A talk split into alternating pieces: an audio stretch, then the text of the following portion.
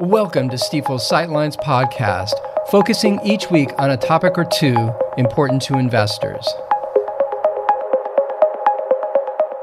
Well, greetings and welcome to the Sightlines podcast. This is Michael O'Keeffe, Stifel's Chief Investment Officer. It's early March, and I want to get into uh, a little bit the kind of work we're doing to look at inflation trends like we think the Fed is. Obviously, because the Fed continues to be very focused on that and they're hiking rates. We expect everybody's expecting to hike rates further. And if they go too far, you know, we're talking about a slower economy, the risk of recession, uh, dampened equity earnings, and of course, volatility, and, and some potential downside risk embedded in that.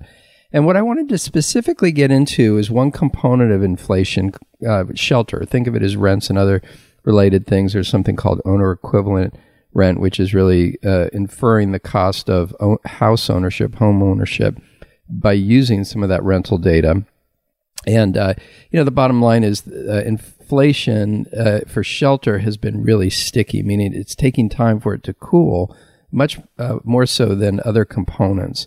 And so I want to kind of go deep on this and then look at some real time data to help us understand it. So, starting with shelter, well, first of all, shelter represents just over a third of CPI. So, it's a big part of our sort of month to month costs. And if we strip out food and energy, which tend to be volatile, and look at core CPI, which is one of the indices that the Fed's watching pretty carefully, shelter actually represents 43% of that core CPI.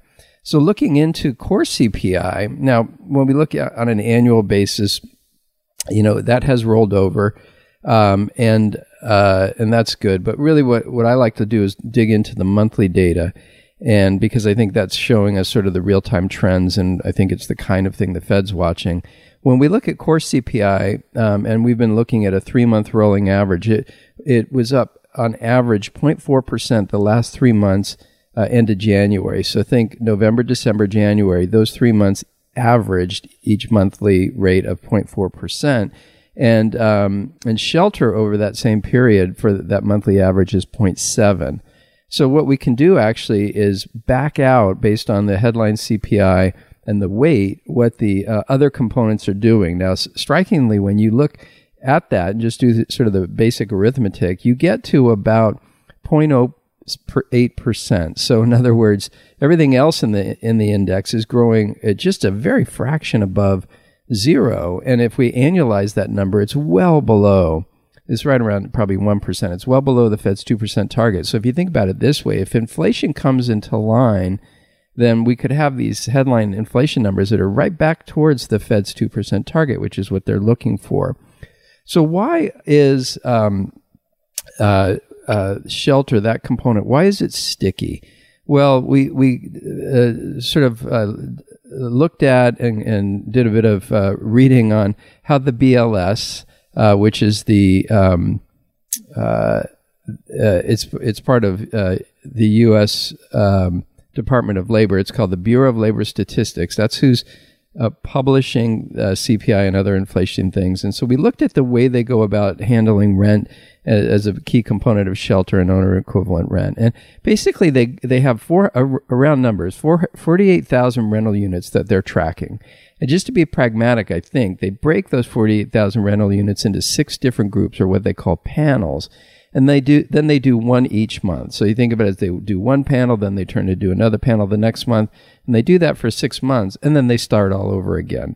So what that translates to is this idea that when uh, a rental unit is being evaluated for its price increase, it's only looked at uh, twice a year, every six months, and so that means there's going to be a lag. So something happening today isn't really going to take effect into the index until the next time that unit that is being changed today, let's say, uh, is uh, is actually uh, looked at. So it could be six months out, and that creates a lagged effect. And and so um, you know the bottom line is what we what we know is that if if the actual real time costs of rent are coming down, then eventually that will hit the consumer price index measures, but it's going to take some time. And yeah, I would think round numbers six months. So we've been talking about that in our outlook, the idea that it would be mid year before we'd start to see shelter uh, kind of calm down.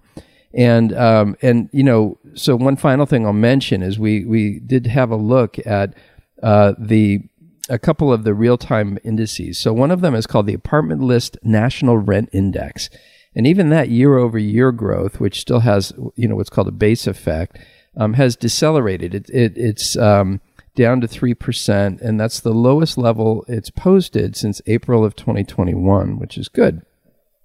I think um, another one is interesting is the Zillow rent index, uh, which again is uh, has a base effect when you look at the annual data. But if we do the same thing, we look at the the monthly data. The last, I think, four months of that index were actually uh, contracting, meaning uh, rents were actually going down. Not, not, not only are they not growing as quickly, they're actually going down. So just imagine that that's the kind of data that we think will eventually get into the CPI uh, prints. And we also think, by the way, it's the kind of data the Fed's watching. So this debate of what's happening, how far is the Fed going to go? When, when will inflation cool? Um, you know, the, the whole idea of cooling inflation has been delayed a little bit by the, the stickiness of, um, of shelter. And so, uh, again, we're going to be continuing to evaluate that data and, and just to tie it back to our, our views uh, on the environment. Remember, we think things will cool down towards the middle of the year, and, uh, and we think the Fed around that time will sort of give a stronger signal as to when they're going to pause, may, maybe even a little before that. Uh, and that that will sort of create a sense of relief. So again, while it's a fairly narrow and uh, item that we went a little deep on this idea of shelter and how rent is calculated in the index, it really is important when it comes to our monitoring of inflation, what the Fed's doing to monitor inflation, and what that will mean for their policy, therefore for the economy and the markets. So, listen, thanks so much for listening to this episode, uh, as always, and uh, we'll catch you on the next one. Thanks again for listening to Stifel's Sightlines. Be sure to subscribe wherever you're listening to automatically receive each week's podcast in your feed.